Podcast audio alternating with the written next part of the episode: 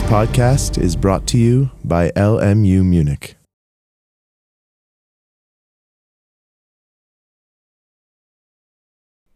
Drahtexplosion In diesem Versuch wird ein Draht durch Kurzschließen zur Explosion gebracht.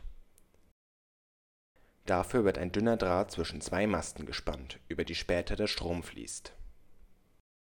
Zunächst wird ein Kondensator über einen Generator auf 4 kV aufgeladen. Durch Umlegen des Schalters wird ein Stromkreis zwischen dem Kondensator und dem Draht hergestellt, so dass sich der Kondensator schlagartig entlädt